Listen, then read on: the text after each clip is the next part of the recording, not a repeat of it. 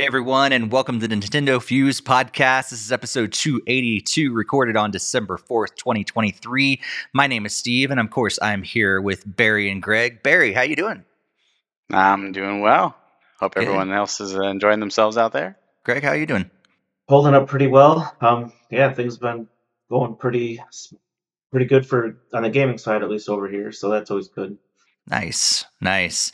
Yeah, we're going to be talking a lot about gaming. Uh, this is our episode before our Game of the Year awards. So, episode 283, which will be the next one, uh, will be all about our Game of the Year awards. But tonight, in this episode, we are going to be talking all about Level 5's recent presentation, uh, some controversy over the completionist, and uh, some things going on with his charity. Also, going to preview our Game of the Year awards and several other stories we want to make sure that you guys know about.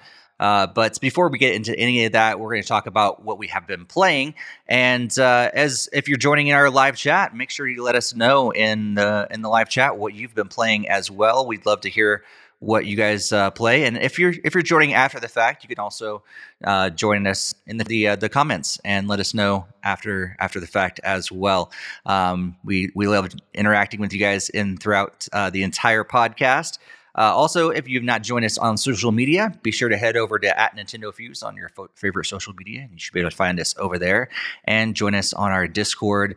Uh, it's a growing community over there, and we love talking about games and lots of other things. Lots been, been lots of conversation around uh, games, but also movies this this last week uh, in in the Discord. So if you enjoy any anything like that, and you want to hop over into our Discord, it'd be a great place to uh, to join our community.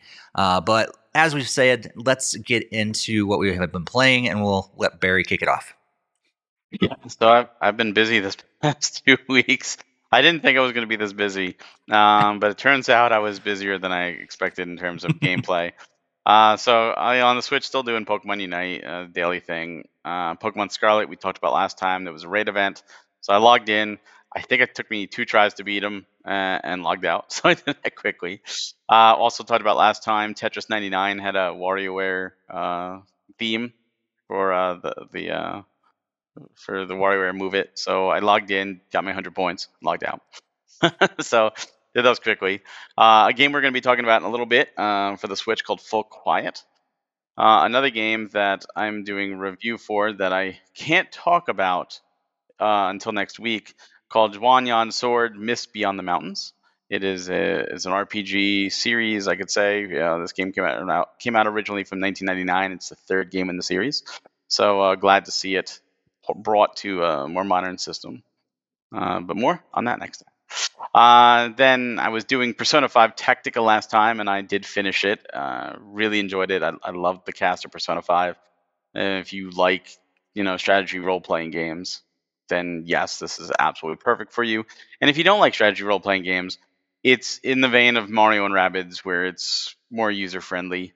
Uh, I, I know a lot of people didn't like the fourth kingdom in this game where it was literally just a, a gauntlet of battles and very little story and, and i agree with that but uh, overall it was a very good experience and uh, I, was, waiting at, at this point for uh, another game to come out so i had a little time so a game i've been meaning to play earlier this year and i just never did uh, was an old old game called rhapsody a musical adventure I played it via the Prinny Presents NIS Cl- uh, Classics Volume 3 on the Mm. Switch um, because the we finally got the second and third game this year, which never came out. Um, but I never played the series and I've heard good things, so I wanted to play the first one. So I did, uh, and it was a quick quick playthrough. I mean, it's probably like a 10 hour RPG uh, or less, and it's it's cute. It's it's actually a musical. Like characters would just break into song, full English vocal tracks. Um, this was originally for the PlayStation and then later on the DS. Um, but it was a fun. It was it's also actually a, a kind of like a strategy RPG. Um, but thankfully, it had auto battle, and boy, did I abuse auto battle because I am not a strategy role playing fan. But but I did enjoy the story. Uh, really really cute, great cast of characters, and it it had like monster collecting too, which is cool. But speaking of monster collecting, uh, the big game I've been waiting for, Dragon Quest Monsters: The Dark Prince, came out on Friday, so I've been playing that, and I am roughly i'm gonna say roughly around two thirds through i, I think but uh, i'm not sure where the story is going to go because it is getting really good uh, and I've I've hit almost a wall. Like I'm at a point where it's like, do I power up a little more? Do I start breeding monsters and changing it up? But I'm having a good time. I'd say my only complaint is this game gives you the the uh, kind of the illusion of choice, and it's like, oh, do you want to do this? Yes or no, and it doesn't matter what you pick. The story is going to go. And I was like, because because at first it was like, oh, are you going to do this? And it was like, this is what it wants you to do, a good option. And I was like, well, now I'm going to say no. Let's see what happens. And I was like, oh, now I'm like, my friends are leaving me, and I'm like, I'm I'm going down a bad road, and I'm like, I don't think I want to do that my first playthrough. So I reloaded, and I was like, oh no, I'll do that. And it's like, oh, we don't believe you, and then boom, I'm back down the bad road. I'm like, oh, oh, the choice doesn't matter. the The story is taking me where the story wants to take me. So go into it knowing it's it's like whose line is it anyway? Or, you know, the points don't matter. the choices don't matter. But it is a lot of fun. Uh, it is a lot of fun if you've never played a Dragon Quest Monsters game. It is like Pokemon, but it's totally not like Pokemon at the same time. So uh, I highly recommend it. Uh, another game, or another two games really, I went to the NSO app. I played a little Kirby Superstar Stacker for the Super Nintendo. Uh, love that game on the Game Boy. Uh, love it on the Super Nintendo. Um, too bad it's all in Japanese, but at least it's one way to play it. And I was feeling a little nostalgic, so I went back to the GBA and played the original WarioWare uh, after playing Move It earlier this year.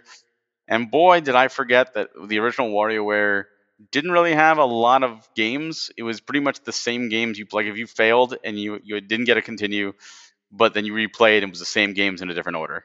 So I was like, oh yeah, there wasn't that was a huge like if it was 15 total in that chapter, there was 15 games in that chapter. That was it. It wasn't like 30 and you got 15 of them randomly.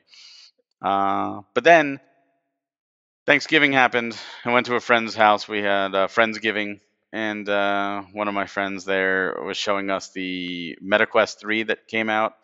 And I was thinking about it, and I was like, you know, this would be good if my in laws are coming in town next week. And I'm like, this would be really good for them.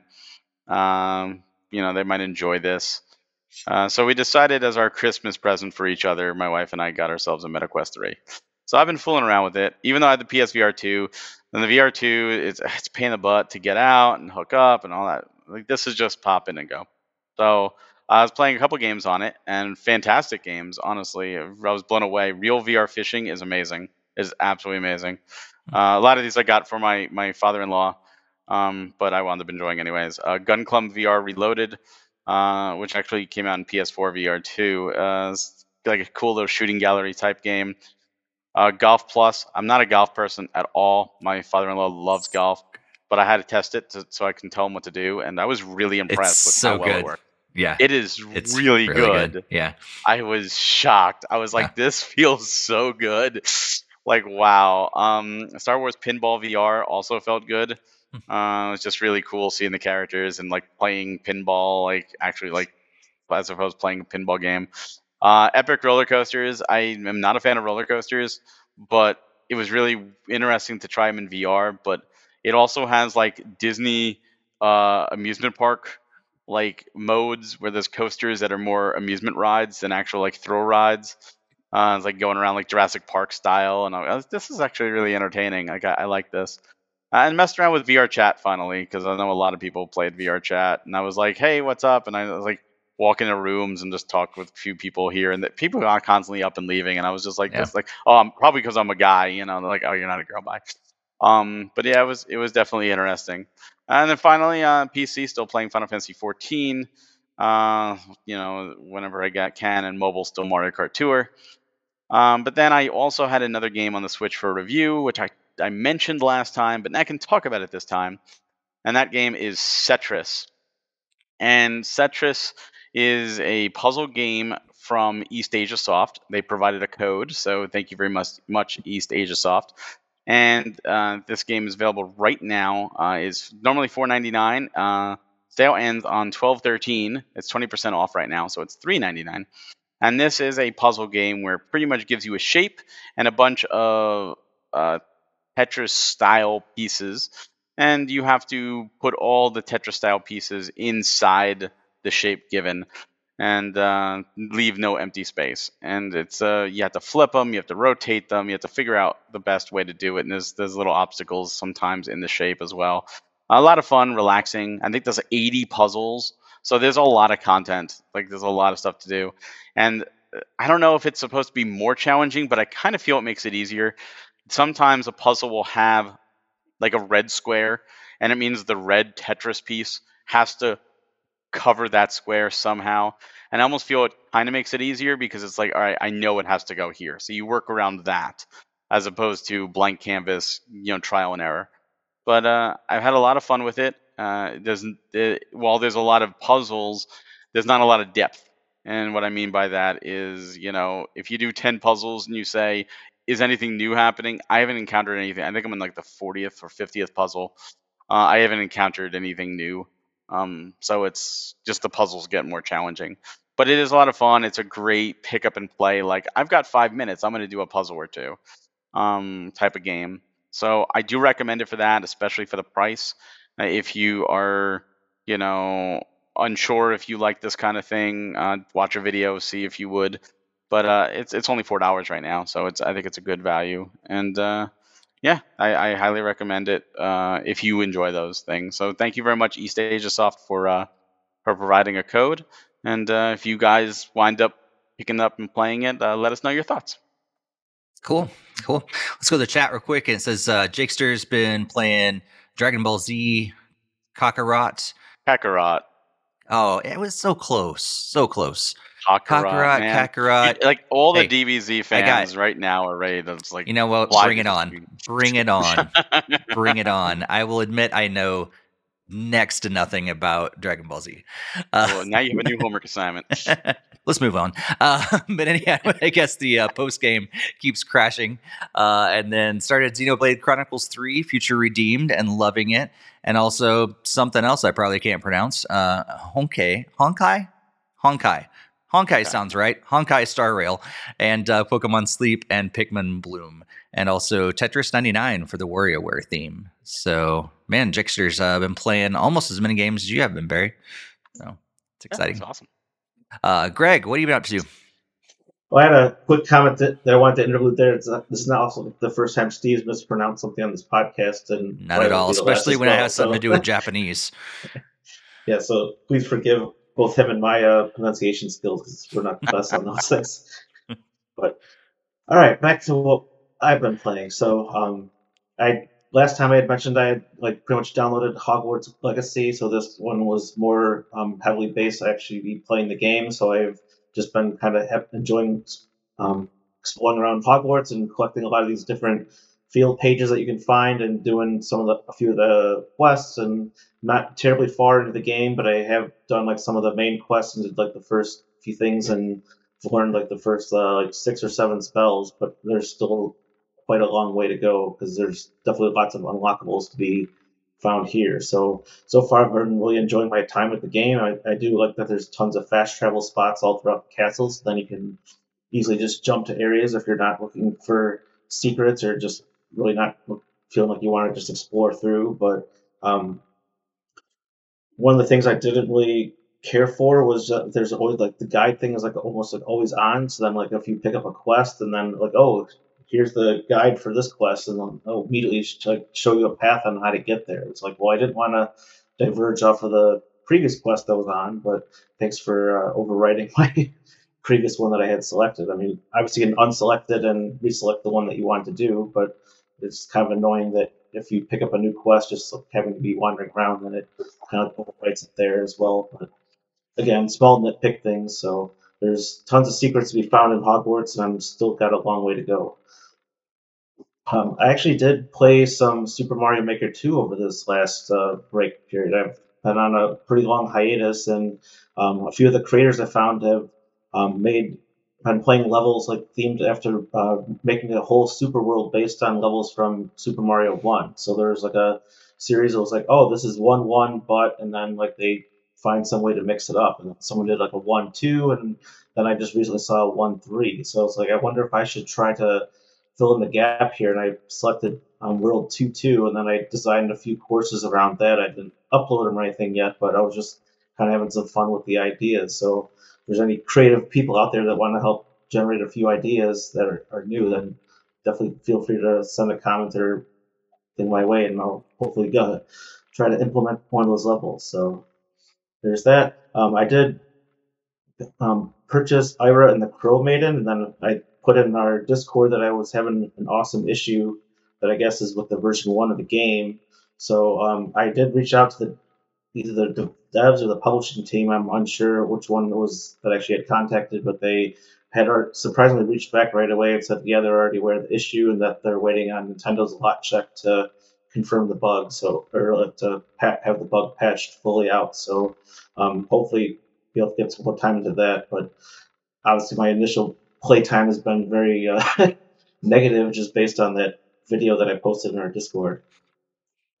Um, on the original Nintendo, I was playing one of my mine and my brother's favorite games, Nobunaga's Ambition. So um, determined that the battery in my cartridge actually died. So we did like some emergency surgery and replaced the battery on it. And so then we were resuming playing and just had a lot more fun just messing around with the game because it's one of those fun games that me and him always just love playing on get-togethers that we have, and whether we play with like the 17 lords are 50 50 on the actual regular Nintendo. So it's just one of our favorite games that we play a lot together. Um, and then pretty much on mobile, still the same kind of run-of-the-mill stuff. The Roblox, Simpsons tapped out, um, a little bit of Monopoly Go still even, and then um, Super Mario Run. I've still been powering through it. So I did wrap up the black coins on the initial um, six worlds of tour. So I now joined the ranks of uh, Barry and Alex that have already and Jared that have already uh, completed that. I noticed Steve didn't have the black icon by his yet, so that means he didn't complete the initial tour for the black coins. So um, I guess I went up Steve there. but uh, now I'm going into the special world and hoping to get the finish up the coins there because I didn't even get the purple coins in the special world. So still more to go on Super Mario Run. That's about all I've been playing. Nice. Hey, Greg. Nice. Um, I'm not sure if you know this or not, but there's actually some Nobunaga's Ambition games on the Switch as well.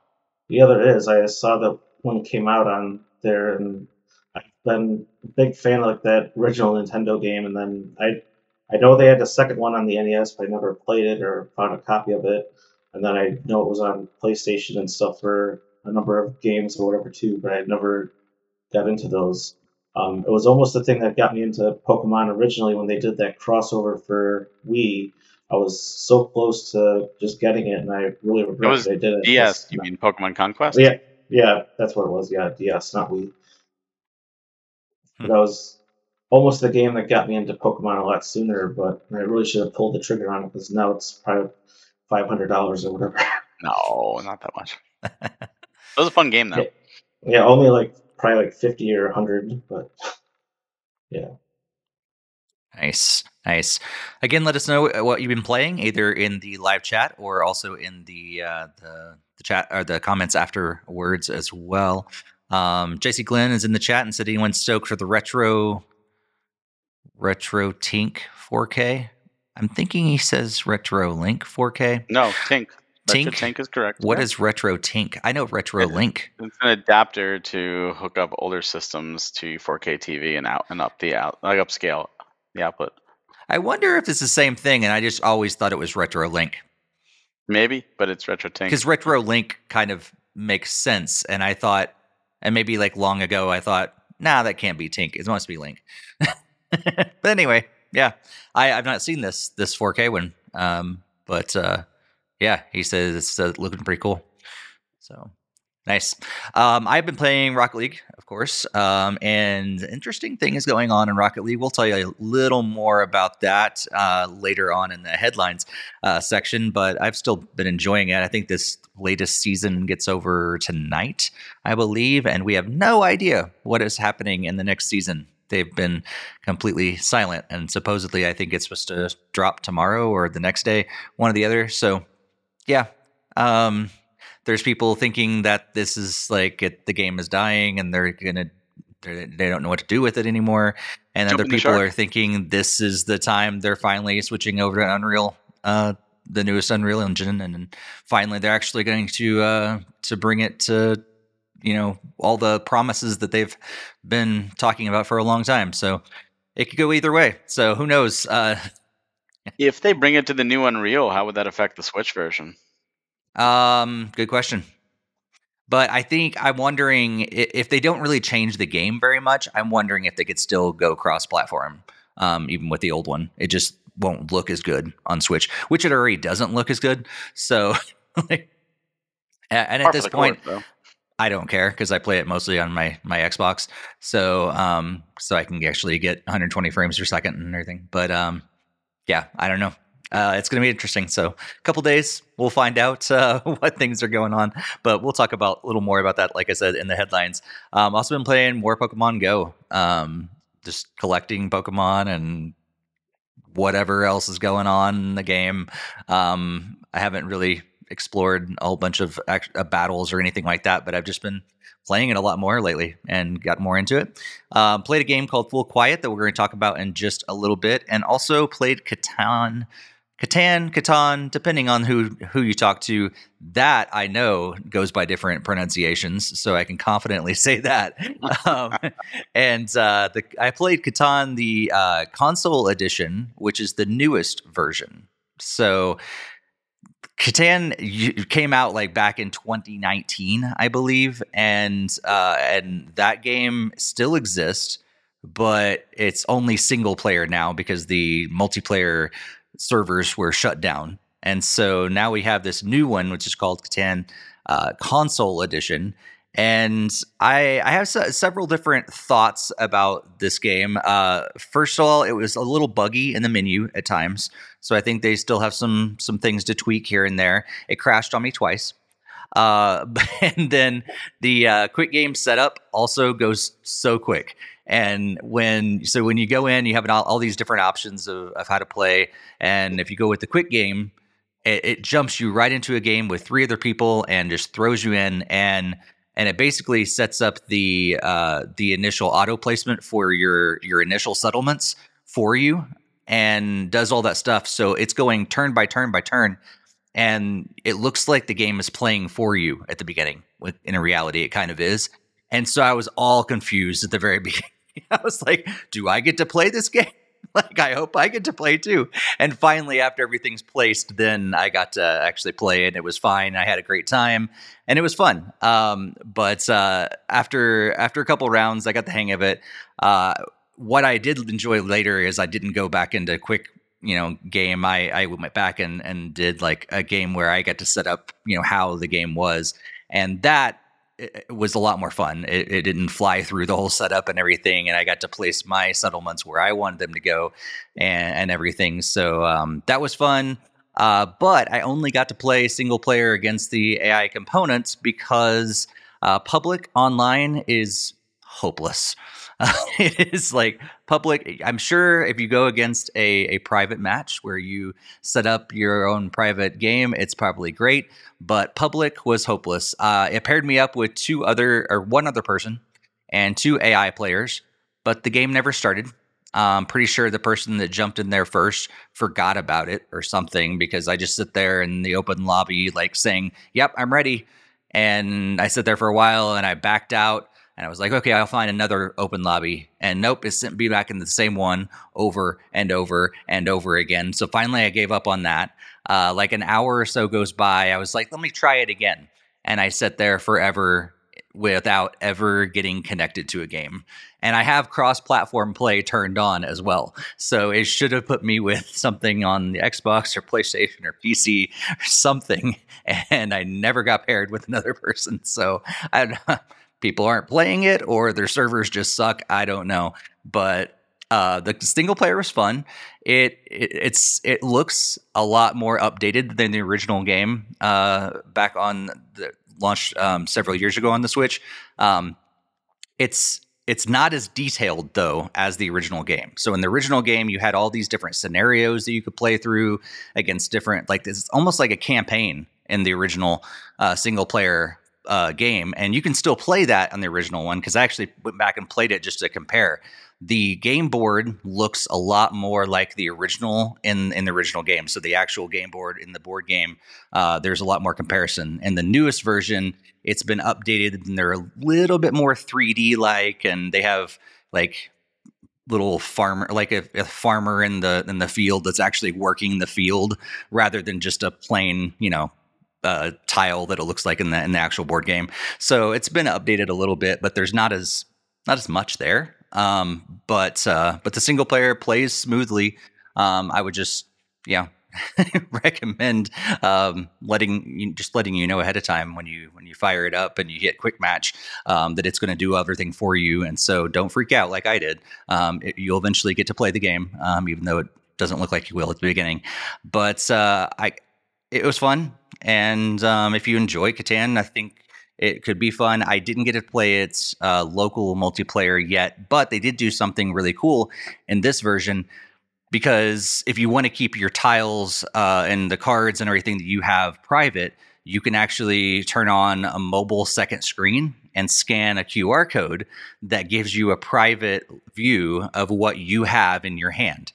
And so that way everybody's looking at the screen as the board game and you have your mobile phone or your That's tablet awesome. as as your you know your hand and your cards and all that stuff. So it's kind of a cool little touch that uh, that allows you to to play it multiplayer and not be able to you know see everybody's stuff or have to like close your eyes when the other people are playing or something. So that's kind of cool. Does the original version have that, or just this one? It does not. No, uh, the original version did not have local multiplayer at all. So it was Wow. only single player or online multiplayer. So it sounds like buy the original for single player content and buy this for multiplayer content. Pretty much, yeah. So I don't know what the the original one uh, price is now. I hope it went down since they pulled online, but uh, I'm not sure. I actually don't even know what the the cost of this one is. Um, but I did get it. Uh, disclosure: I did get a, a, review code from from the company as as well. So, So the original one is on sale. Normally it's six ninety nine. It's on sale for three forty. Oh, it's a Katana. That's not Catan. Oh. Um, Catan Console Edition is there's, there's no other one. I don't just think you can get the original one. Yeah, I was think trying to. I was trying to search for it earlier, and I yeah. So if So you have the it, game is you have it. I don't the the this one is nineteen ninety nine, but there's a DLC bundle and it's twenty nine ninety nine for the DLC bundle. Yeah, which is is definitely a, a, a discount. Um, I think I think there's two uh, two things that are included in that DLC bundle, and you can get it for in the bundle for ten more dollars. If you buy them separately, I think it's more like seventeen dollars. So if you're thinking about the bundle or the getting the DLC, then it's it's definitely um, better to get the bundle for the oh expansions. no, you can still get the original. I see what it is. It looks like Catan Console Edition is twenty dollars. Catan Console Edition Deluxe is twenty four ninety nine, and Catan Console Edition Super Deluxe, which has the DLC, is twenty nine ninety nine. so those it's- are all the the new one. The, The original one was edition- just called Catan, and that was it. Oh, was it? Yep, and it is the- I think Oh, gone. That's so, So, weird. Only if you only if you own it already. Yep. That sucks. Yeah. So kind of weird, but uh, hopefully, yeah, we'll get a chance to to play some Barry because I need someone to play online because uh, I can't play anyone public. It's one person. I tried to, but she never started the game. If only they sent more codes. That's that's true. That's true. They didn't get I ghosted feel on like email. I've heard you two talk a lot about this game. Like I almost Oh, want to it's like check it out too. Have you never played Catan? Oh, it's no, I have not. Oh, okay. It's a it's a fairly simple board game, but there's and it's and it's cool because like every game is different because the way you set up the board is is random every Right. time. So every every experience is always going to be different. Um, but And it's one of those few games where you actually benefit on your opponent's turn too, because the, the depending on how the dice roll, you can get resources on your opponent's turn. Yeah, it's a it's a lot of luck and strategy all at the same time. So, but it's yeah, it's pretty fun. So, hey, if you get it on uh, on on Switch, let me know and we'll we'll play online sometime because I'm looking for some online opponents. uh, So well, need some let's stomping. I'll let you know. well, let's move into our, our game chat for this episode. And Barry and I had an opportunity to play a game. and I'm going to kick it over to him, and we'll jump into this game chat before we head into this uh, this episode's news discussion. Yeah, so uh, the game we played is a game called Full Quiet on the Nintendo Switch. Uh, this is came out July seventh of 2023 from 8-Bit Legit. And full disclosure, they did provide us review codes, so thank you very much, 8-Bit Legit. Um, this is normally nine nine dollars ninety nine cents. Uh, it is an 8-bit experience of survival, puzzles, and exploration. Uh, this actually is an NES game. It's an NES aftermarket game playable on the NES, so they were able to bring it over and port it to the Switch. Uh, this you get lost in this challenging, mysterious open world adventure as you encounter strange creatures, solve puzzles, and figure out how to restore the radio relay grid in order to find your missing son. Look for clues along the way and manage your resources when you decode the secrets of the game. Uh, so, uh, Steve, uh, what are your thoughts? I have lots of thoughts in this about this game. Uh, I, will just say from the very beginning, I just let's just get this out of the way. Um, I was not a fan uh, of this game. Um, I I think from the very beginning, I was I was confused at what to do. It, it wasn't super clear.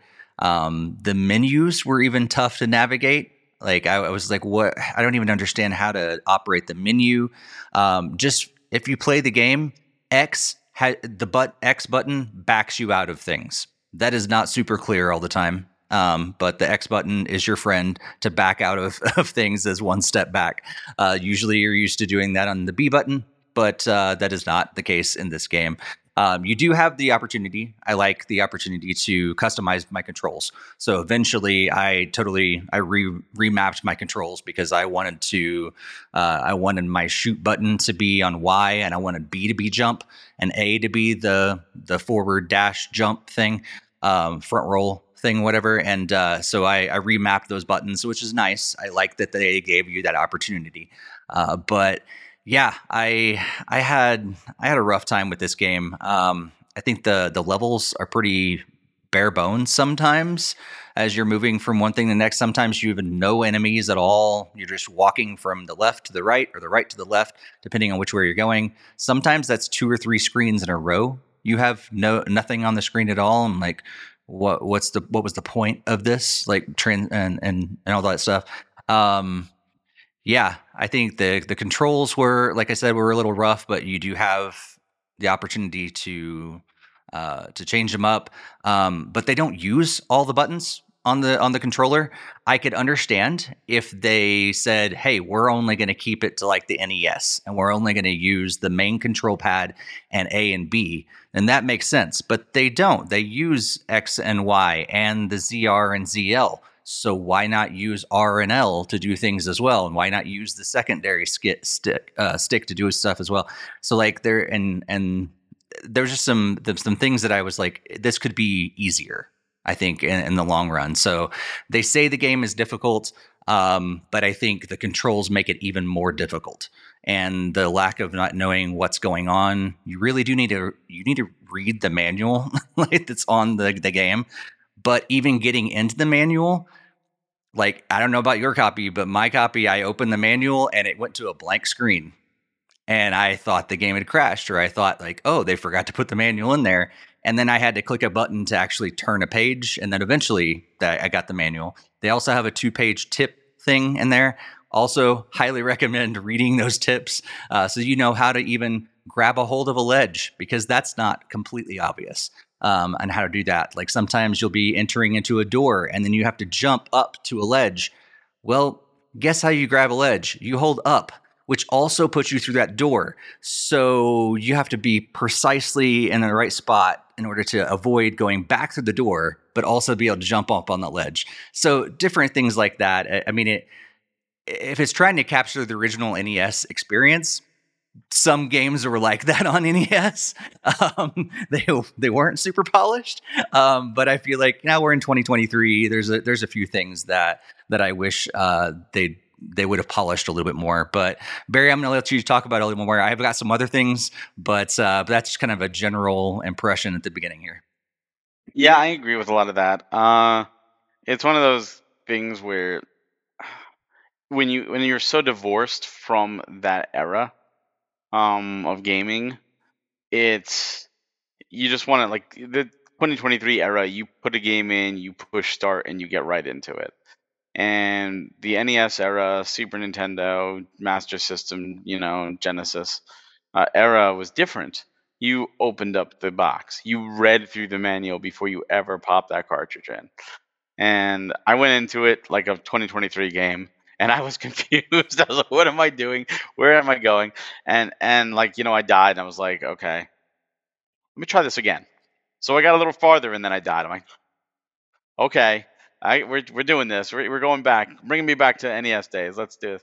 And eventually, you know, I I you know got past that, and I I hit a loop, and I was like, "What do I do?" And uh, then I was like, "Oh, I got to read the manual," and I'm like, "Oh man, this is bringing me back." So in terms of authentic experience, yes, it is. It is definitely there, and and that's what I think that's what they were going for, which is really really cool, uh, and it's ambitious. This game is very ambitious. There's a lot to do in it. There's a lot of of items. There's a lot of story, which is not usually the case when it comes to NES games. But it's also cryptic. It's very cryptic. You're gonna come across like key codes, and you're like, "What do I do? Like, what do I do? Like, was there a clue somewhere? Did I miss it? Like, where do I go?" And and and like there's parts where it's like there's like two levels and you could go down and up between them and it's not really clear that you can do that and there's like an in between level two and i'm like where do i go and there's like there's one point where like a, a plant grabbed me from a tree and pulled me up and I'm like hitting all the buttons, and I'm like, why can't I get out? And then I realized I had to rotate the analog stick to get out. I am so like, glad to hear that I was not the only one to experience that. oh, it's like, what am I doing? I'm spamming A and B. I'm like, come on, like, get me like, out well, of this tree. I guess I'm done. I, I, I almost turned it off. I was like, I guess I'm done here at this point. I'm stuck. And then I'm like, well, maybe I rotate the analog stick, and I drop down, and I was like, really? Because like again, 2023 gaming, you push buttons like crazy to get out of holds like that. And I, you know, NES days, was it? Did we do it? Did we do the rotator Mhm. on the control? You know, the control pad. It's been so long. Um, but I was like, okay, I'm getting this. But then I got like into a loop, and I just kept going around. I'm like, what do I do? I just keep going around the same squares, and I'm like, I was starting to get bored, and it started getting dark, and I'm like, what's gonna happen at dark? Oh my god, you know, like like like it's really cool that there's a day-night sequence uh, sequence in an NES game. Like that's really cool, but I didn't find out what happened to Dark because I, I got killed before I could find shelter, and like I found buildings, and I'm like, I can't get into these buildings. What do I do? And I'm like, it, it was it was tough. Mhm. Um, yeah, and that's like, yeah, especially especially like when you start the game, you get to a point where you're in this cave, and you're on this platform, and there's like a bottomless pit in front of you, and you have no idea what to do. So you have to take a leap of faith, and you have to jump down there, and you hit the ground, and you get hurt, and you get an you get an what, what I call an E tank because it looks just like a Mega Man E tank. It looks just I'm like one. Yeah. And and there's a note that says, "Oh yeah, use these to heal. Sometimes when you drop, you're gonna take damage." I'm like. That was cryptic as hell. There was no arrow pointing down. I just and I didn't even want to jump, but I hit. I was like, "What do I do? Like, is there a tool?" And I think I pushed down and A, which made me like roll, like rolled, like a jump ahead, like a long jump roll, like a Mhm. dash roll. And I was like, "Oh crap, I'm dead." And I, I was like, "Oh, I'm not dead. What, what Yeah. the heck is going on?" Yeah. I'm going to stop you because Oh. I did the exact same thing the very first time I played. You can jump onto the ledge over there. And I did that and I backtracked through that whole world the second time I played through it. So Oh. it is possible to not have to take that leap. like which I thought was crazy. Like I there's like there's no way, but I finally realized how to grab onto ledges and that's I you can jump across that. So you don't have to Oh. go that way. You can, but you don't have to. But I, I I, experienced the exact same thing you did the first time I played it too. Yeah, yeah. Um, I was gonna say like I think like because we're already saying like this game is is difficult, it's confusing. But one of the things you may or may not get to, I think eventually, like you said that you do get to these these things. Um, I don't know how often or where where they all are because it's so cryptic. But you get to a Morse code machine yeah, sort I of saw thing. that. So I didn't know what I was doing, of course, like we've already said. And so I was just popping around different things. And of course, like most people by this point, I've memorized the code for SOS. Don't put in SOS because it turns on hard mode immediately. And then there's no way to turn it off. and at that point, then I had I just walked around. The enemies were a little harder to, to beat, and I was like, well, who knows what's going to happen now? And then I got to this other puzzle where you're supposed to like connect pipes and stuff together. And to how to rotate those tiles is not intuitive whatsoever. You can rotate them. It's possible. You hit the X button, I think, um, but it has it doesn't tell you to do that at all. So it's that's cryptic. And eventually, if, if you don't solve that puzzle in time, you take damage. But I didn't know how much damage I was taking because I wasn't paying attention. I didn't realize not solving a puzzle in time was going to take give me damage. And so I had like two or three life bars left. I had the E tanks to be able to give me life. But I thought it's it's a puzzle, you know, whatever. And uh and so didn't get the puzzle done in time. It killed me. Back to the very beginning of the game again. And at that point I was like, power off, I'm done. Yeah, I think this game would really uh, benefit from saves, and maybe the save points we just didn't hit them. Um, but I definitely think save, uh, some kind of save system or checkpoints would be really beneficial because but again that's how it was with a lot of nes games and just like arcade games. You died you went back to the beginning. So uh, yeah this is this is definitely a tough game. Uh, do you do you have any anything else before giving final thoughts on it steve? No i think that's that's about it. I think uh, just in general i mean like the something i noticed on the on the switch home screen on the the title of the game, you'll notice that it has Morse code on there. So clearly, that is a that is a theme that's probably going throughout the game. But I have no Maybe idea that, how. That's but the Morse code you're supposed to use, right? Probably, it's probably the Morse code for full quiet, um, is my guess. But but I don't know. yeah, you know what there is. There's there's Morse code. Well, yeah, it, I think it is the Morse code for full quiet, which would make sense. Mm-hmm. But maybe that's what you're supposed to say. Um, but I, I also did the SOS because like, what do I do? Once I realized it was a, a Morse code machine, I'm like SOS, and I was like, oh, uh oh. Yep. like you just preyed on every everyone here.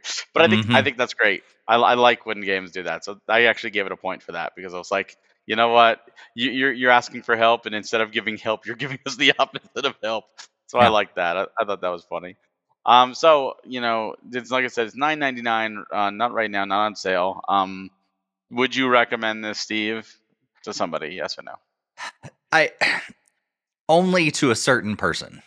Like if if you are a, a gamer that really you enjoy the retro NES style game, you enjoy the Metroidvania kind of style of game, and you are someone that really wants to to go after it and and and just loves a really good challenge that's not just the game itself like because they're throwing difficult stuff at you but you're like I got to figure out this game. That's part of the challenge itself is just figuring out the game itself. Then I think you're probably going to enjoy it because it's not a bad game. I just hadn't didn't have a good experience with it but it's not a bad game. I think there's there's a couple things that they need, they need to polish a little bit more. So, but it's not bad. It's just it's not for everyone at all, and and it's not for me. You know, I'm going to echo that. I think it's honestly, I think that's a great game here. I think you have to be in the right mindset, and you know, you have to go into it, you know, experience expecting this and ex- to experience this type of game. If you go into it expecting a 2023 modern game, you are going to be severely disappointed. Um, so if you love that retro NES style, like I said, this is an actual NES game. Like there, there, it's playable on an NES. Unlike Shovel Knight, which is an NES style that's not playable. Everything here is within the NES uh, limitations.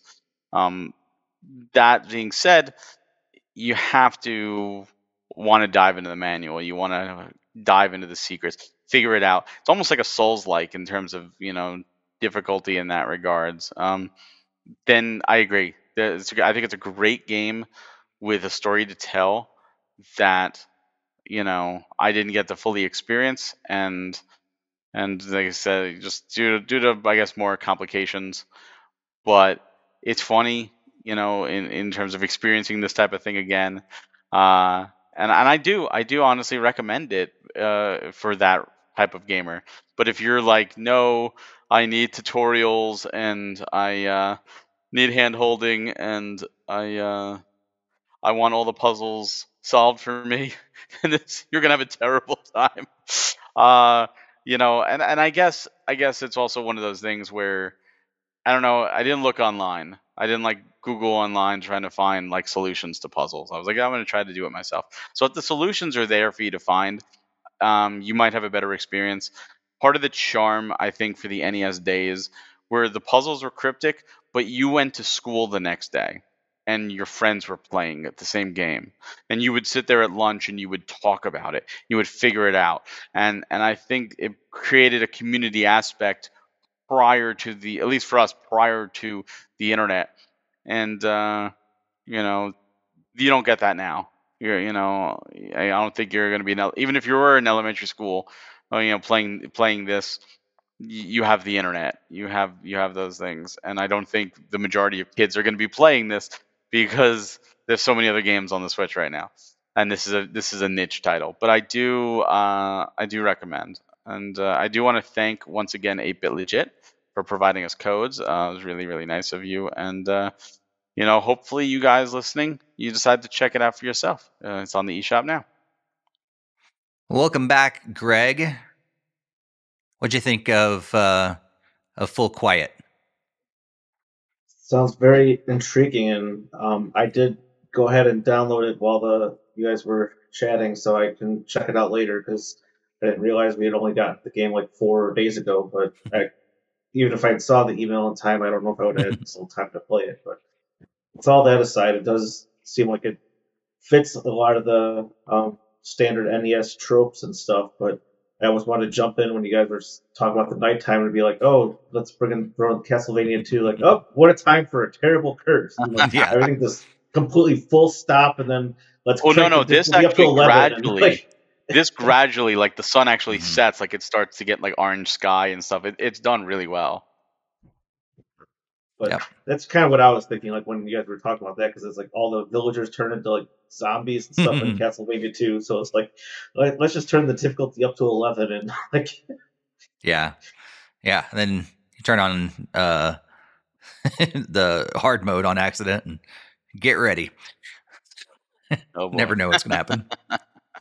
Well, let's move on to our news discussion for this episode. We touched a lot, a lot more about games this this episode, but uh, there's actually not a ton of news. We're going to talk over a few bigger uh, topics and several headlines, and we're going to start off with the Level Five Vision 2023 two. They had the second version of this presentation, and uh, they started off with telling us that everything has been delayed. That's uh they brought it to us, but they were very much at the very beginning. Yes, everything is delayed. We are sorry, but we hope that this creates better games in, in the long run. And uh, and from Level Five's track record, we kind of know that it's it's going to, you know, if they're giving them more time, it's going to be creating better games in the long run. So before we jump into uh, the, I think there's like seven different games that they talked about during this presentation. Uh, just overall impressions, Barry. What'd you think of this presentation? I actually really liked it because it was uh, it was quick. It, it, you know, it got to the point, and I liked the fact that they just flat out said, "Please don't be disappointed, but we have delays." I would much rather a company not get the hopes up and just be open and honest. Look, delays happen, and uh, it sucks when they do, but but hopefully it leads to a better game. And I'm glad that they were just open and honest about it. And uh, you know, I know some games are hit harder with the delay, but if it means a better game at the end when it comes out, then I am a hundred percent for it. And I've, I've been a fan of level five games. I think a lot of people have been fans of level five games. They do some some really great stuff. Uh, so I'm excited. I'm excited for their future, and they definitely seem to be like going full in on this stuff. Like they're mm-hmm. they're not they're not cutting budgets. Like you can see, like they're putting their A game forward. Yep, absolutely. Greg, what do you think? You know, I think more of it was just because a lot of these games didn't really fit like the style of games that I normally play, and I'm not really super huge into level five for most part. It's more like when they're more like a partial development thing. I think they've done a few of the Mario sports games like forever ago, like on or GameCube or Wii or whatever. But um, I like only minor assistance with it, not like full ownership or anything. But um, from what I I did like obviously appreciate like the apology of like delays and stuff. That's always very great to see that they're open and honest. And I also really kind of like the smaller like cutscenes, like where you saw at the be- beginning with the announcer kind of just like setting on fire kind of thing. I do like those kind of cool graphics that stuff does, and I really do does kind of pay homage to like the old Nintendo Directs where you know like those random kind of scenes and stuff. At least the E3 centered ones where they would have like the hand drawn or clay animation type videos and made me really miss those as well. Gotcha. Yeah, I, I like the the fact that they yeah they, they were very upfront uh, at the very beginning. Um, a couple of these games I think um, uh, slid under my radar. Um, I, I, didn't. I, I kind of either forgot about them or or just was not on my radar uh, for whatever reason. Um, and and some of them were kind of a, a surprise to see, and it was exciting. Uh, but we're just going to go through them real quick. I'm just going to tell you the the highlights of all the different games, and then we'll just talk about what stood out to us, um, which games stood out to us. So first off, we saw Megaton Musashi. Uh, Wired. This is a mech based game, um, paid content this time uh, to support the ongoing support of the game. So last, uh, I think the last version of the game was free. This one, uh, this version is going to be paid, uh, just so they can have that continued support. Uh, there's going to be April 25th, 2024 uh, launch worldwide for this game. And then we also saw Fantasy Life I, the Girl Who Steals Time. This is, uh, it's been 10 years since the original game. Uh, this is a big visual and quality of life update in this brand new game, and it's going to be releasing summer 2024. And then we got Inazuma 11 Victory Road. There's lots of updates in this game. Uh, there's going to be a March 2024 beta test, first on the Nintendo Switch. Uh, they're accepting worldwide feedback for ongoing support and improvement.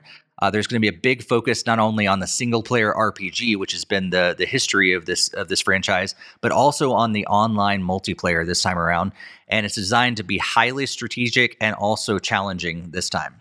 We got an update on Professor Layton and the new world of Steam. Uh, Layton and his nephew are ready to solve another case. Uh, the cursor movements to me kind of seemed like they were going to be using the analog sticks, so this might be a game that I prefer back on the handheld version, like we played on on the DDS. Uh, you can write directly on the screen, uh, rather. Th- so instead of having that second screen experience like on the DS, you can write directly on the screen. So that's kind of fun. And uh, all puzzles are done, they say, uh, but they're still working on the rest of the game, and it's going to be out in 2025. We saw we got an update on Yokai Watch Wibble Wobble which is a mobile game. Uh, it's been the eighth anniversary uh, of this game. Uh, lots of profits recently, and they plan to continue support into the future of this game. And then finally, we saw Deca Police. This is a trial uh, uh, at T- uh, the trial game at Tokyo Game Show received high praise it's a vast open world, incredibly ambitious game, and it's moved to post 2024 as their their launch window. That's all we know right now. And then they gave us uh, update that we're going to see level five Vision 2024 uh, event with the theme of "To the World's Children" launching in April 2024, and uh, they they promised a new title would be announced at that event. So, Barry, what games stood out to you uh, throughout this event? Yeah, so this one, uh, almost all of them, honestly. Um, Megaton Musashi Wired looks great. I, I, I love mech games. I don't always play them all, but this one I like the anime style. I think it looks like a lot of fun, and I'm I love that they're doing worldwide releases. I think that uh, you know back in the day, you know Japan would get something we would have to wait like six months before we got it. So now that they're doing like worldwide, that's that's fantastic. Like all games should be like that. Uh, that way we don't have to, or no, nobody has to miss out. Mm-hmm. Uh, I love the original Fantasy Life on the 3DS. It was one of my favorite 3DS games, and uh, so excited that it's back. Uh, I wasn't sure at first when I first saw the trailer. I'm like, guys, this it kind of looked a little off, but this like solidified it for me because they showed the updates on like every aspect of the game and how they improved it, and I think it looks fantastic. Uh, Inazuma 11 is not a series I've ever played, um, but the whole time watching it, I thought two things. One, this is what Mario Strikers Battle League should have been, yes. and two, this is a game that that I could see Steve playing and enjoying because it, it just feels like your type of game. This um, is the. I'll, I'll just interrupt real quick. This is the first Inazuma Eleven game that I've been intrigued by. Yeah, because of what they're doing. Good. Yeah, like this, the like seeing like that slow mo aiming the shots mm. and stuff like like that could have easily been Mario Strikers. Why why is Level Five doing this and not Nintendo? Um, so yeah, uh, I think that looks great. Um, Yoka or Professor Layton is next. Absolutely love Professor Layton. I'm excited that he's back. Um, the puzzle they did, they, they showed off the one puzzle. I thought that was ingenious. Like that was that was Layton puzzle. Like absolutely. Uh, you know, I'm glad they showed it off. I'm glad it's still the same style. So if you like the previous Layton games, this is a no-brainer. Um, pun intended. Uh, to to pick it up. Uh, Yokai Watch doesn't bother me because it's a mobile game, but I really wish they would bring Yokai Watch 4 over here. That was a Switch game. That was an early Switch game. Just translate it and bring it over here. Like, come on. Like, I know Yokai Watch wasn't as big, but still. Um, and then Deca Police. Man, Deca Police looks good. Deca Police reminds me of like Astral Chain, but like more open world than that. And I I love it. I think it looks fantastic. So I'm very excited for that. Uh, and I'm excited for April. I know it's like two of the games. I think Megaton and Fantasy Life are April as well, and that's when Vision Two is happening. So uh, I look forward to, to April to see what's what's happening there. But it sucks that some of these are pushed back, like Deca Police and late into 2025, uh, at, at, least, and Deca Police. But you know what? They they may also come to Switch too. But uh, it's it's uh I'm fine. I'm fine waiting. There's a lot of games still, and when they do come out, I expect them to, to be up to snuff. Now, if they come out and they're not good, then I'm going to be disappointed. So I, now I think they have to be good. Like mm. they, they have this extra time, they have to be good. Yeah, yeah. Greg, what did you think about all these games? I mean, I do want to preface it. I do feel like a lot of these games are not like my kind of style games. Um, I can obviously dive into that as I go in one by one, but I mean, they all looked very great and looked like anyone that does enjoy those types of games. They look very gorgeous and a lot of fun to play. But um, as I was saying, it was a preface that I those aren't really the style games. I know I've come on here before on the podcast before to say that I'm not huge into like the mech style games, so that's not really going to change my opinion on like the Megaton Yoshi Wire game. So again, it looks like it could be a lot of fun for those that enjoy those style games, but that's probably not the one for me. Um, I did check out um, Fantasy Life on 3DS, and I actually didn't really care for it a whole lot. Um, so I mean, I do appreciate they are updating the game, and but I don't think it'll be like enough update for to warrant me to repurchase and kind of replay the game again. Even though what they added looks like really cool, they added like more jobs and even like all the graphical overhauls that the game received and everything because it's from the 3DS. So again, it was looking good there, but not my kind of style game.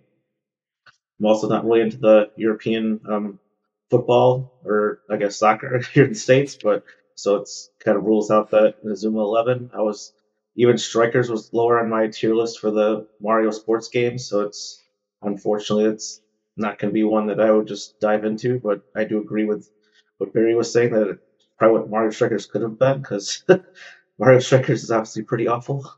Um, Professor Layton has always been like a series I've been interested by though, so I may this would be like the highest one on my list to want to check out. Um, I do kind of regret missing all the ones on the DS and 3DS, and it might be my time to get into the series once this uh, comes out in 2025. Um, Yokai Watch, I never was really knew too much about it outside of being kind of similar to like Pokemon in a way, but um, I don't think it's enough for me to just kind of just jump in at this uh, particular title, and it's also a mobile game, so it's very two things against it there. Deca Police also it sounded slightly interesting to me. I might just need to see some more trailers and more information on it. And maybe something I could end up looking into with it being an open world style game and detective stuff. But again, I'll just have to wait and see as it comes closer. So, I mean, obviously, for my overall opinion, I thought that um, Showcase was um, not the best because those games weren't games I'm remotely hugely interested in or styles of games that I look for. But again, I understand it's just my sole opinion, and it doesn't not supposed to mean that all these games are awful or not fun to play in the slightest. They're just not the ones for me. Yeah. Yeah, I, I am with you like on some of these games, um, but I, I I mean, longtime listeners uh, of the podcast know that I'm a huge uh, Layton fan. Um, it was actually our previous, you know, founding host Hassan that got me into Layton, and uh, he he raved about it all the time, and I was like, okay, I gotta check this game out, and uh, and it was really obvious like why he was so excited about it, and uh, I will say, Greg, if you if you get into the game uh, ever, like you, you have plenty of time uh, before 2025 uh, to go back to some of the original ones. Um, just be prepared because they they're long games. That they have an amazing story with it, and you it's it's not just puzzles. There's like this amazing story that's always attached to the game, and I, I love getting sucked into it, and uh, it's emotional. Uh, a lot of times as well, and it's just yeah, it's it's great. So um, highly recommend Layton. Really excited about that. Um, and then uh, Inazuma 11, I like I said earlier, I normally would have bypassed this game because it's it's soccer, of course, and I like soccer, but I've never been really big on the RPG stuff that they thrown in, and historically, that's what they focused on a ton. But because they said they're also focused on the the online multiplayer and the the competitive aspect of this game, all of a sudden I'm like, well, you're I'm listening now. Okay, what what are you saying about this game? And so yeah, and I love that they're doing the the March uh 2024 beta test. And so I'll I'll be there for the beta test. I'll check it out and, and definitely uh looking forward to to seeing what that's all about. And uh I kind of I, I don't know for whatever reason life just happened uh but I forgot about Decapolice.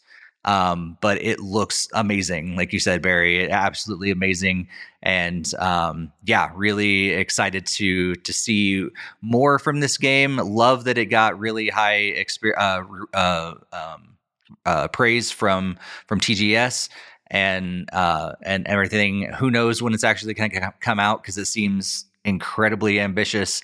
Most likely, it's going to hit the next uh, Nintendo console. So that's probably even better for the for the game in the long run too, because it's going to look even better and probably run even better uh, as well. So that's uh, that's what uh, my experience was. Jesse in the in the chat says level five is top tier as well. So yeah, that was Level 5's presentation, like we said, uh, they're going to be back with another one in April 2024 with at least one brand new game that they have promised us. And uh, I'm, I'm intrigued by the, the theme to the world's children. Uh, Barry, any any ideas of what they mean by this? I I no, uh, it took me aback. I was just like, wait, what? Like, and the fact that they're giving this, you know, in November because this this happened the end of November you know, six months out. You know what? What is it? I, I it has to be a hint towards the new game, but I have a feeling the new game is not a, a new IP. It was not a, an old IP. I have a feeling it's a new IP, and uh, they've they've been going hard on new IPs. Uh, so, you know, I wonder if Decapolice had a had a uh, pretty much a, uh, an influence on that. Like, wow, this is really good. Like, we can do new uh, and branch out. We don't have to sit with the uh, the comfortable, but the the icon too, like that that black shape, that like spirit uh, kind of thing. I don't know. I don't know if that's a hint, but maybe Yokai Watch. I don't know. We'll see. I don't know. Yeah, Greg, any any thoughts? Obviously not really for more for a guess, but I do have a thought like around that. I really wish that like Nintendo would kind of announce like, oh, our next direct will be in April, like that. Then that kind of stops like all this. Oh, Nintendo Direct's coming in two weeks. Oh, it's coming in two weeks again. Oh, it's coming in two weeks again. like it would be much simpler if they could like follow that kind of format, saying, hey, guess what? Our next uh, showcase will be in here. So then, yeah, yeah, yeah. Absolutely. Yeah, it'd be nice for sure. Uh, Jesse says in the chat, it's Mother 3. yes, but level 5 is taken over and they're releasing Mother 3. Uh, don't don't get Jakester too excited. Come on, Reggie, to the world's children. yeah, there you go. Mother, children. I, I see where you're going there. Uh, ah. Well, that's some exciting things that have happened. Uh, we're going to turn the page and go to some unfortunate things that have been going on. Uh, Barry, what in the world is this whole thing with the completionist? Yeah, so this is a little bit unfortunate. Uh, for those of you that uh, don't know, the completionist is a YouTuber, very, very um, popular YouTuber, Jirard Khalil. Uh, Khalil. Uh, he was actually now doing uh, publishing. He's doing game publishing, and uh, what his his mother died. I think it was like ten years ago or, or fifteen years ago, something uh, from a disease, uh, a dementia, uh, and you know, I, my grandmother died of dementia and cancer, but she had dementia. It's, I've seen it firsthand. It is a terrible, terrible thing, and his family started a foundation called the Open Hand Foundation, uh, and it started. I think it started in like 2003 or four or something like that. And they started with a golf charity, and uh, they were doing that for a long time. They're still doing it, but they started uh, something called Indieland, which was a, bunch of streamers got together and they streamed, and uh, it was all for charity to Open Hand Foundation and they had uh, indie developers on there talk about their games. They worked with uh, Jamie Lee Curtis's uh, foundation as well, so she was on there. Like it was a big, big deal, and it was a you know it was, it was great. It was great to see somebody use their position to raise money for a cause, a good cause. Um, and then it turns out that they raised over six hundred thousand dollars from IndieLand, and the money is still sitting in the bank. The money has not been donated. It's still sitting there, and people are asking, why? Why has this not been donated? Where where is this money? Um, like why is it, why is it in the bank account?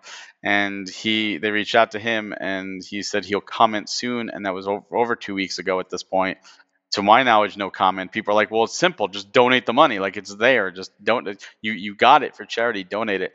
And then more information came out because of tax, you know, filings, and it turns out that the charities, like the, the filing for the Open Hand Foundation for, for taxes, is is like just more than what they got from IndieLand, but they're still doing the golf tournaments. And we know how much it costs to be a sponsor at the golf tournaments because you can see those pricings and they tell you on the banner, they banners, here's our top tier sponsors, here's our second tier sponsors.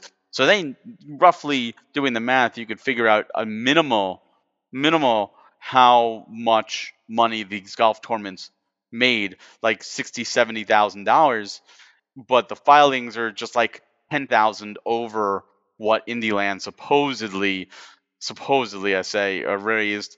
Um, they actually they only mentioned I think the first two years of IndieLand what they made, and then they they didn't they didn't continue, and where did all this extra money go? This is not in the bank account of that 600,000. There's missing money at this point, and it's all for the Open Hand Foundation. And people are calling for a, a what's going on? Like we want answers. Um, you know, people donate to charity to do a good thing, and uh, to, for a good reason. And when that money is not used for that reason, it hurts.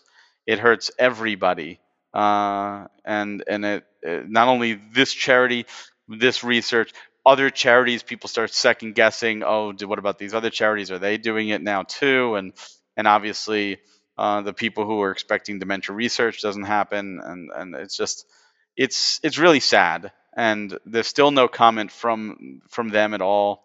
And uh, people are digging, and the more they dig, the more they're finding. And this is something I, I hate to report on um, but it is something that people should be aware of because you know you you listening right now might have watched one of these indie lands. They've done it for for a long time and you might have donated yourself and and that money is not going right now. It's sitting in a bank account. Some of it not all of it some of it's missing.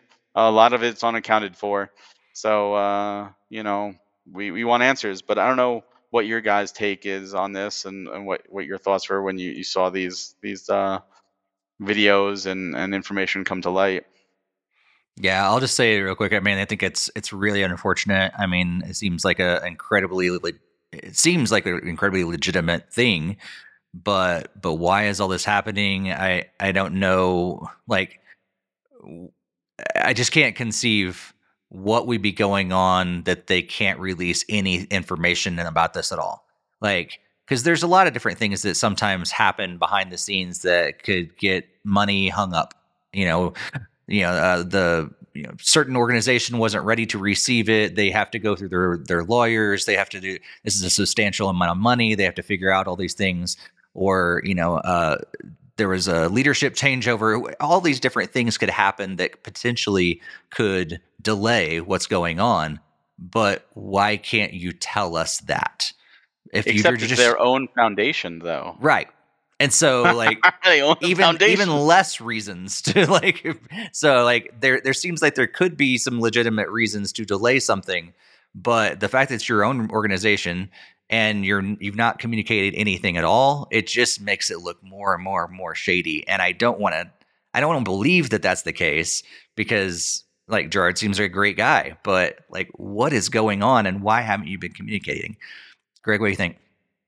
Yeah, what I gathered, it just seems like it's a massive communication failure because even like I had watched both coverage of Karl's and uh, Ordinary Gamers coverage of like this because like they did the interview together, and basically like they've been like at least the Jirard's been very like uh trying to communicate saying oh this is like I'm raising it directly for these specific charities, but then like on all their tax like tax documentation like there's hasn't been any money gifted out, so like that's a major risk like misrepresentation saying like oh I'm raising money for XYZ charity, but then it's actually not even going there. So um, the communication part has certainly been very confusing in that regard.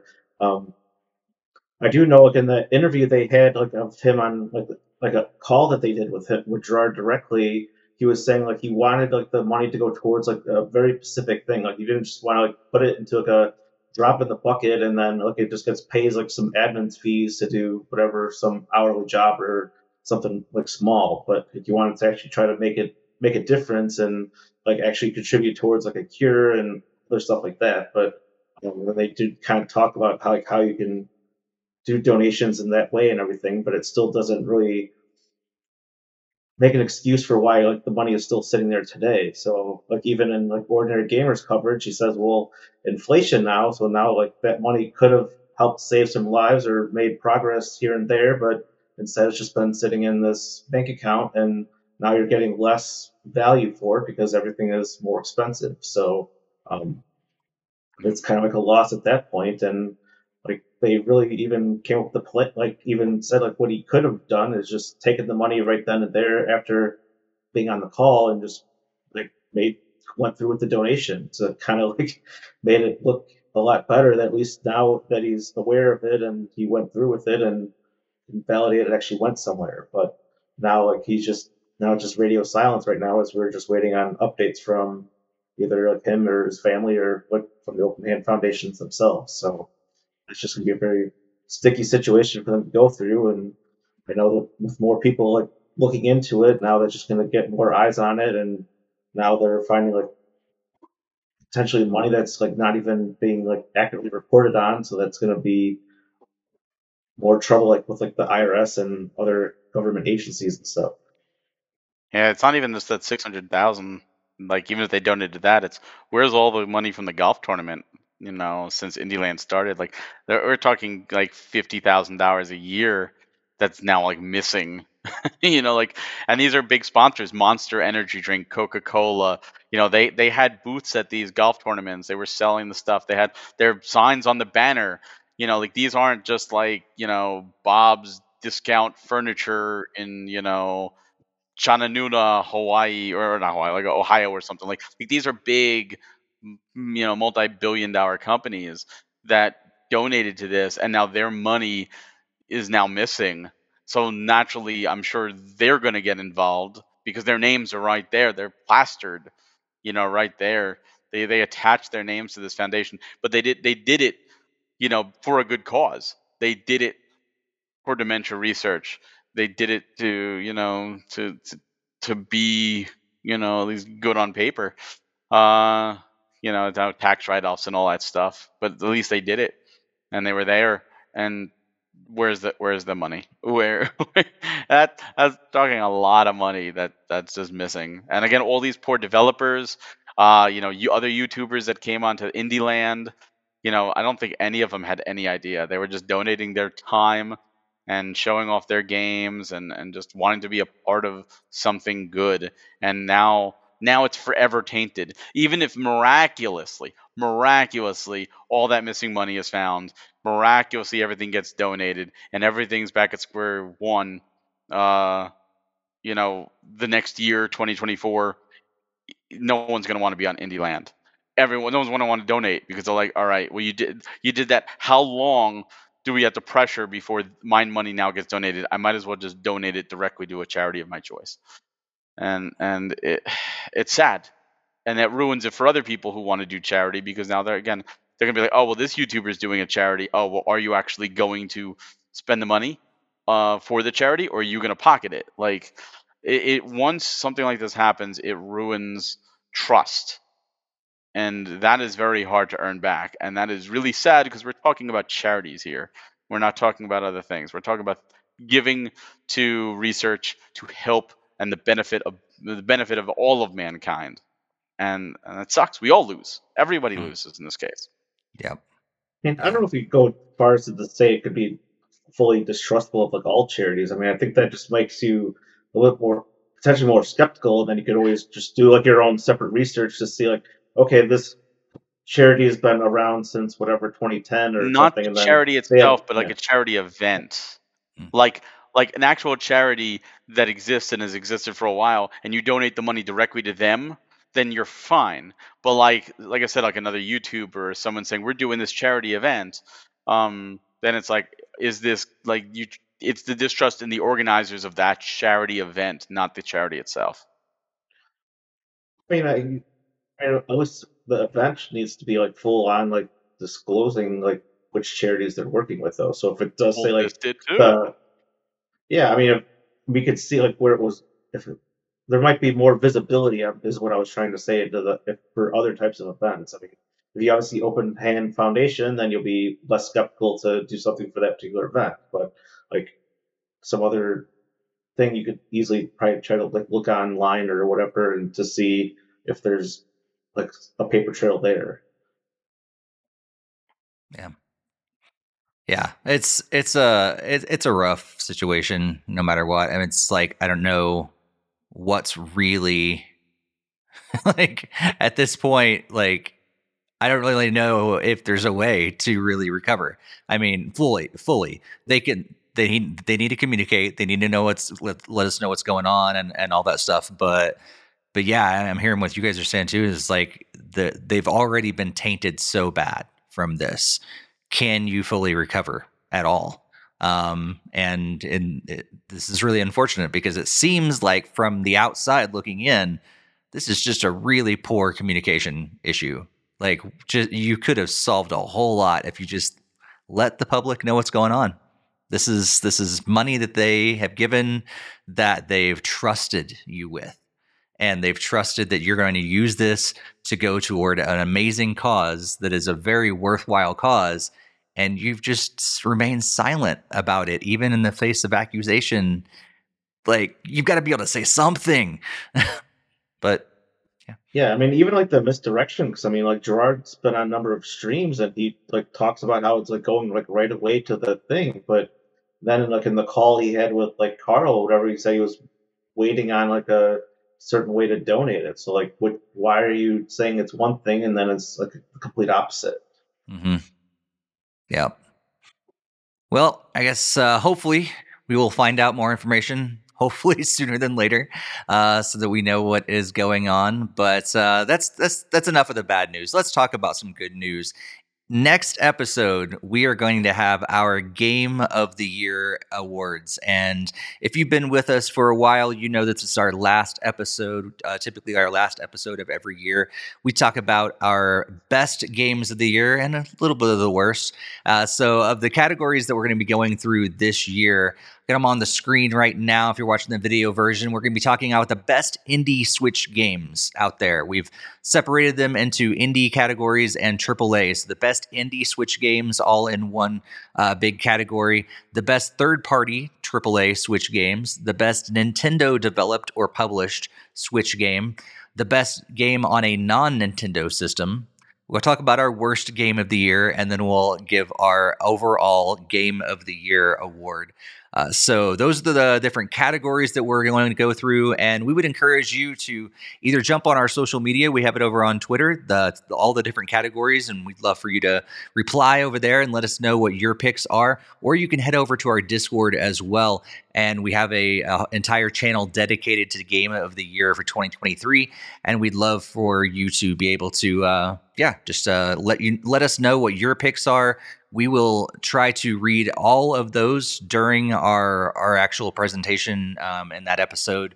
Uh, so we'll go through our picks, our top three, some honorable mentions, and then we'll try to get yours as well. If you forget or whatever, you can also join us in live chat. We absolutely love uh, interacting with you guys um, but especially on our game of the year, we um, love hearing what you guys think uh, about the the best games of the year as well. And uh, Barry, you want to tell them what they can also expect uh, special on this episode? Uh, yeah. So uh, we we talked about uh, doing maybe a, a little giveaway, a little little Nintendo eShop card giveaway um, for those that decide to tune in live and and give give their picks for uh, the, their categories. So, uh, more information on that, you'll have to tune in in two weeks. Yeah, yeah. So maybe you'll maybe you'll win something. Greg, what are you expecting from this year's Game of the Year episode? expecting uh, Steve to nominate uh, Bayonetta 2. that only happened one time. Expecting On the whole year. expecting Barry to nominate Xenoblade Chronicles 500 and. nice, no, nice yeah, I just got have my own little jabs in there, but yeah, I mean, obviously there's this was really going to be a very difficult year to go through. I mean, we got like Mario Wonder, we had Tears of the Kingdom. There's been all sorts of great games that came out, even like Pikmin 4. There's Fire Emblem Engage. There's like so many different Nintendo published titles that's make a really huge uh, showdown, like for all these heavy hitters from various franchises, all all in one, at least on the Nintendo side. But mm-hmm. um, even I did get tons of like indie games this year, but I know there's still always high quality there from we've seen in the years past. So there's definitely no slouches there either. Yeah, I feel like there was tons of games released this year. Um, and you, you rattled off all the, the Nintendo ones, which is awesome. But third party no, was pretty so big this year more. too, right, Barry? Oh, yep.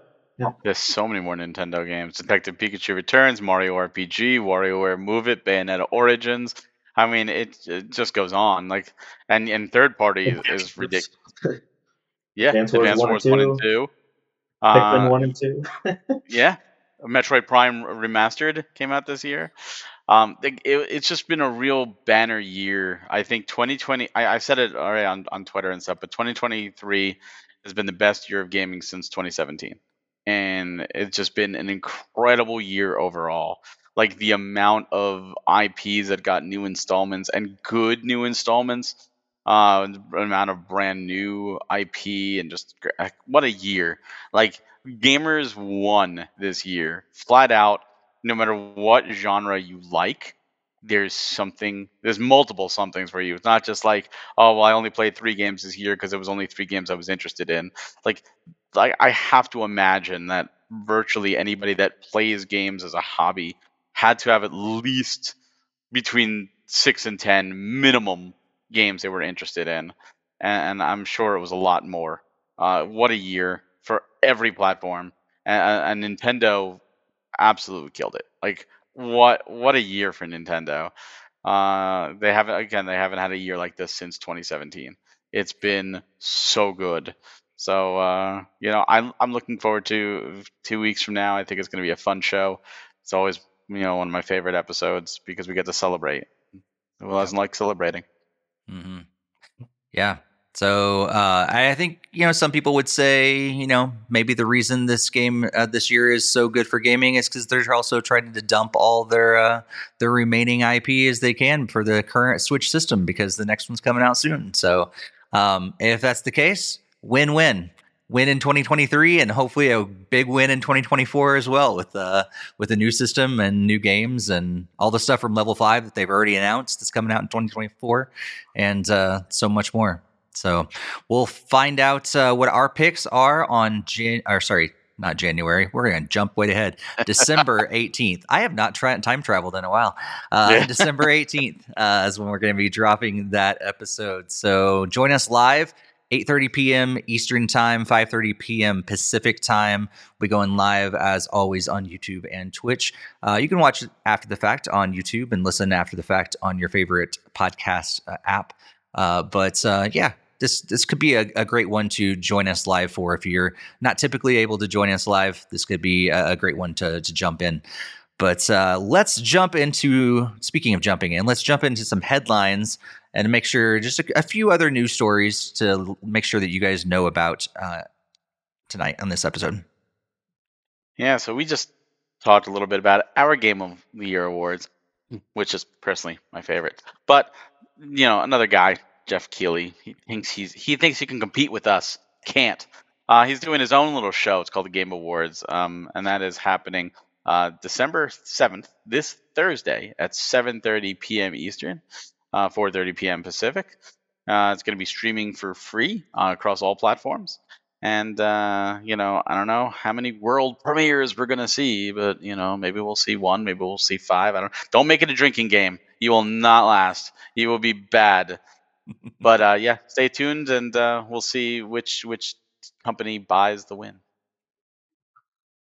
Tetris 99's got their next uh, Maximus Cup. This is number 38. They'll be running from December 14th at 11 p.m. Pacific time to December 18th at 10:59 Pacific time. So if you're a big fan of Super Mario Wonder, that will be the next theme you unlock by playing in this Tetris 99 tournament.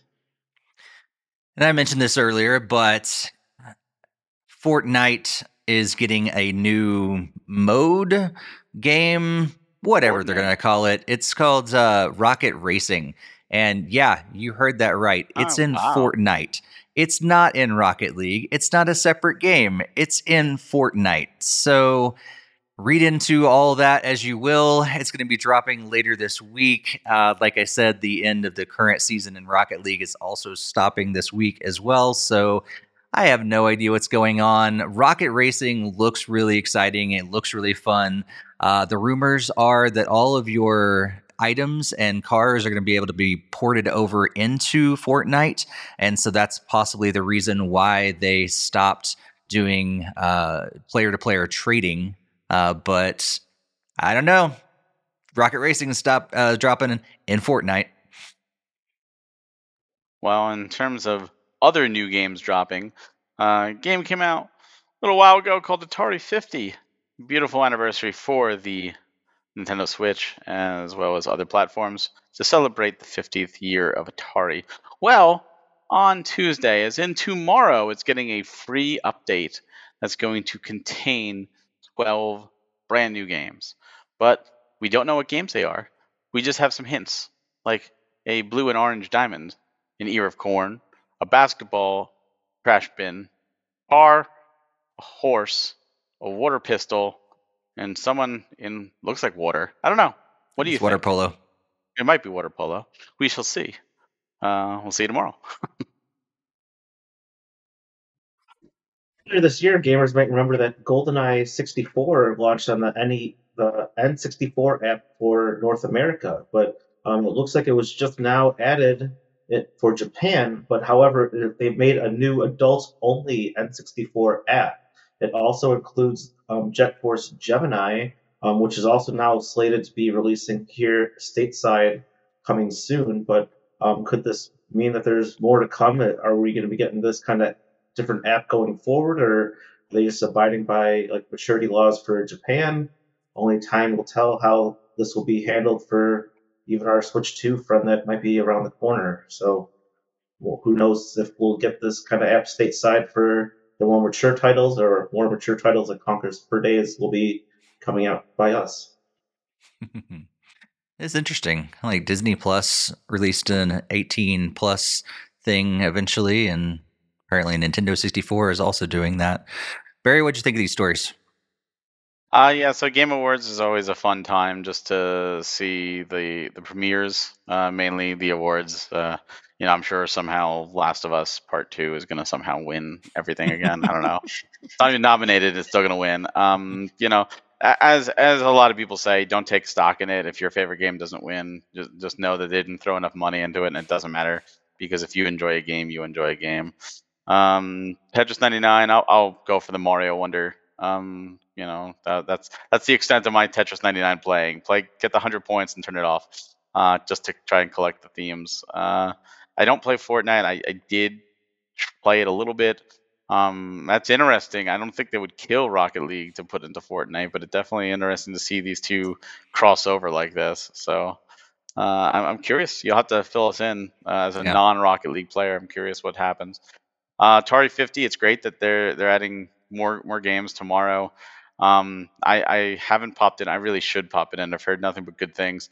Um, my only negative thing, as far as I know about updating, is there was a, there was a game from the for the links that was removed in an update. I don't know if it ever came back, but it is on the card. So if you have the physical and you don't update it, you actually have that game. Uh, so I hate when they remove stuff. Like, I always want to add, but uh, I think it's great that they're they're adding games to this. I wouldn't expect it. And uh, I know, you know, I'm excited for Jet Force Gemini to come here to the States. Um, but it's interesting that they're making an M-rated app, and I'm wondering how they're going to do this going forward. Uh, it's something that I never really cared about as an adult because I'm already above age, but now that I have a, a child, it's like, oh yeah, you know, like, is that something like? Do I want to see, you know, him to see Conker bouncing on Sunflower's boobies uh, at a young age? Like, so uh, it'll be interesting to see what they do with that, um, and if if it's a separate app, um, because that wasn't really an issue on the NES and the, the, Super Nintendo to a lesser degree. I mean, Mortal Kombat, but you know, I think I don't think they really care too much on the Super Nintendo. But uh, definitely going forward, I mean, if if they do bring GameCube and stuff over, you know, ESRB full swing then too. So, you know, we want to see Eternal Darkness. Uh, that's an M rated. It's true. It's true. Greg, what'd you think? Yeah, the Game Awards will certainly be interesting, and I know I said it last podcast, but it's great to see a lot more Nintendo representation. So hopefully that Nintendo actually will take home more than just the family game this year. So could be definitely rooting for Tears of the Kingdom for a number of categories myself, but never really know for sure until the day they go through all those uh, awards on Thursday. Um, Tetris 99 still haven't really unlocked any of the previous themes, so probably not going to be getting this one. Um, the rocket racing in Fortnite. I not really too big into Fortnite at all, so not gonna be getting that either. Um, the Atari thing does sound pretty cool. That they'll be adding some more games. It's always great to have more classics uh, available for pick up to experience some of those really old style games. And I am also like very very interested how they'll handle the stateside. I mean, we already have like GoldenEye in the app. I mean, would they like update the app to remove it and then put into a new app, or I don't know how they would exactly handle it if they are going to do it here in the states. But I know at least for my save file, I desperately hope that they allow you to transfer over the save data because I've unlocked some of the very difficult GoldenEye cheats, and I really don't want to have to do those again. So, um, yeah. I, I understand, like, when I was reading more into it, I, that's what I said in the headline. I know Japan has a little more stricter laws, like with like stuff for gaming for minors. Like that's why that app is out over there. But I mean, there are obviously parents that would appreciate that kind of level, like I'm out here too in the states, and I imagine also in Europe as well. But I don't know how they can really easily rectify that without making sure there's a way to transfer over saves and other stuff like that, and making yeah. sure that they collect the age data to restrict them from opening up those apps to begin with. Yeah, Hey, I imagine they would be able to, but it is interesting, you know, just to think think about because the there's different ratings in different countries, and and a game is, you know, the like GoldenEye. I think that was a, a teen rated game, in America. But if it was 18 plus in in Japan, then oh, that's that's different. And so, you know, what was it rated in? You know, it, was at 17 and older in in Europe or something. And so, like, they all having these different ratings uh, does cause some some potential issues like that when they when they release them all in the same app. If they release them all as separate downloads, that'd be a different story. But since they've decided to go this direction, that could be a little more complicated. Um, yeah, I think the the big thing that stands out to me, uh, of course, is the is the rocket racing stuff. I'm really interested. There's a lot of big Rocket League fans that are not happy with what um, has been going on recently, and and how really um, how Epic Games has kind of handled Rocket League since they since they purchased Psyonix, and uh, really putting so much effort continued effort toward Fortnite. Um, but Rocket League is, has not gotten any updates, like significant updates, in a long time, and doesn't get the press, doesn't get the. They don't even, you know, the, this this rocket racing thing was announced on Fortnite's uh, Twitter and Fortnite's news and everything. Rocket League has said nothing, and so we're like, okay, this is really interesting. Um, they better have something good uh, but it's the writing on the wall is not looking looking so good right now, um, which is unfortunate. Which is weird. It's such a popular game. Yep, yep. It's it it is really strange. I I mean, they're what they've done. Like they're trying definitely, I think, to create Fortnite more into this this metaverse sort of thing. Uh, I think similar to what they've done with Roblox and other stuff too is like they they try to this is this whole world that you can get into, and I think they're they're trying to make Fortnite that. And so I really I really really hope they're not doing this. But part of me wonders are they just going to be moving Rocket League into Fortnite? And that sounds so strange and weird, and I don't want it to happen. But I, it wouldn't surprise me at this point. I don't know. It's it's just been it's been really weird um, how they've handled everything. Um, what I would love to do, I think, is they just roll it back out and let Psyonix take it and run with it and give them back their game. Um, that would be great, but I think it's too late for that now. So, anyway, uh, let's move on uh, to what's coming up over the next couple weeks. Before we do that, just want to remind you to follow us over on social media. Uh, you can find us at Nintendo Fuse on Twitter and uh, Instagram, Facebook, all that stuff as well. And of course, our Discord channel uh, link is on the screen, but also in the YouTube sh- uh, description and the show notes for the podcast. And uh, yeah, we'd love to have you jump in there. And uh, one of the big things we're going to be talking about this week is the Game Awards. So on December 11th, if you're or December 7th, uh, if you're watching along, hop over on our Discord, um, and there'll be several of us that are that are watching along. We can kind of chat during the show and everything as well, and kind of make this uh, a big community effort and uh, everything. So we're gonna be back with our next episode. Like we said, it's gonna be our Game of the Year episode on December 18th. But until then, there are a few games that are still dropping and of the uh, the last couple weeks of the year. Uh, we're going to be scrolling them on the screen like normal if you're watching the video version. Thanks to Metacritic for this list. But uh, go go over a couple of those highlighted games. Uh, we have Skater XL is uh, dropping on December fifth. Uh, Highland Song, a Highland Song, also on December fifth. Disney Dreamlight Valley, which I thought was already out, but they they have it listed for December fifth as well. And they it's, also have it's already out, but it's a free to play, and I think this is like the rebranding where it's like a pay to like the oh. like charge for it now. Okay, that makes sense. There's also they got listed a Mario Wonder and a Pikmin 4 double pack mm-hmm. supposedly coming out on December 8th. Uh, Enter the Gungeon and Exit the Gungeon uh, double pack on also on December 8th. Pokemon Scarlet and Violet DLC, The Hidden Treasure of Are- Area Zero Part 2, The Indigo Disc, drops on December 14th. And Teenage Mutant Ninja Turtles Shredder's Revenge Anniversary Edition comes out on uh, December 15th. Barry, any of these games or others you're going to be playing over the next couple weeks? Uh, yeah, so once I finish uh, Dragon Quest Monsters, uh, the next big one is going to be the Indigo Disc. very much looking forward to the Pokemon DLC as the the final big game for the year. Uh, if I if I have time in between, I might uh, play something else, and and obviously after uh, you know play something else. Uh, that's all to be determined. uh, my in-laws coming in between as well, so I have to have a lot of things going on. But uh, you know, it's it's a good wind down. I think it's a good wind down to the the year. It's it's been a been a hell of a year, and December is usually a slower month anyways because of the holidays. It's November. Is everything want to get out by Black Friday kind of deal. So uh, I guess we'll see. Uh, we'll see what else is coming, but that that's my main thing. And Shredder's Revenge. If if my physical game, I'd play it. I have the physical coming. I, I haven't played Shredder's Revenge, um, but I'm like, oh, I might as well wait and get the anniversary and get the uh, the DLC and stuff too. I didn't realize you still don't have it. No, I have the game. I just don't have Oh, the anniversary edition. Oh, okay.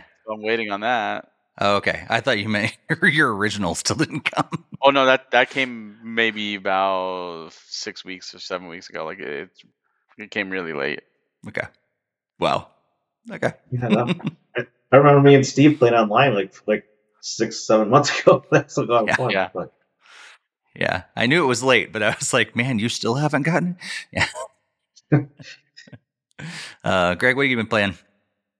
I'll probably be mostly hitting up the backlog this time around. I'm trying to make sure I get some of the games all finalized for Game Awards. Uh, at least our Game Awards, not the Game Awards. But yeah, get those underway, and then me and Barry will have also that uh, review game to hit the sort of, sort of whatever. I can't think of the top of my head, but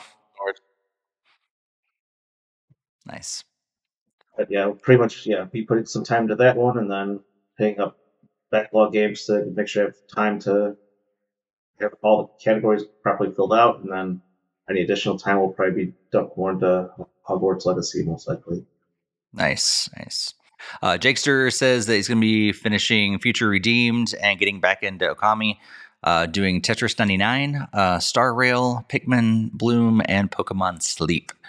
So, I, I have you guys tried out Pokemon Sleep yet? I'm like, is it a game you really play, or you basically just fire it up before you go to bed every night? Uh, I have not tried it because when it came out, uh, my son was born, and I'm like, well, this is probably and the you have no sleep. game. No, I do. That's the thing. I didn't play because I expected to have no sleep, and knock on wood, my son sleeps through the night and has like right from the beginning.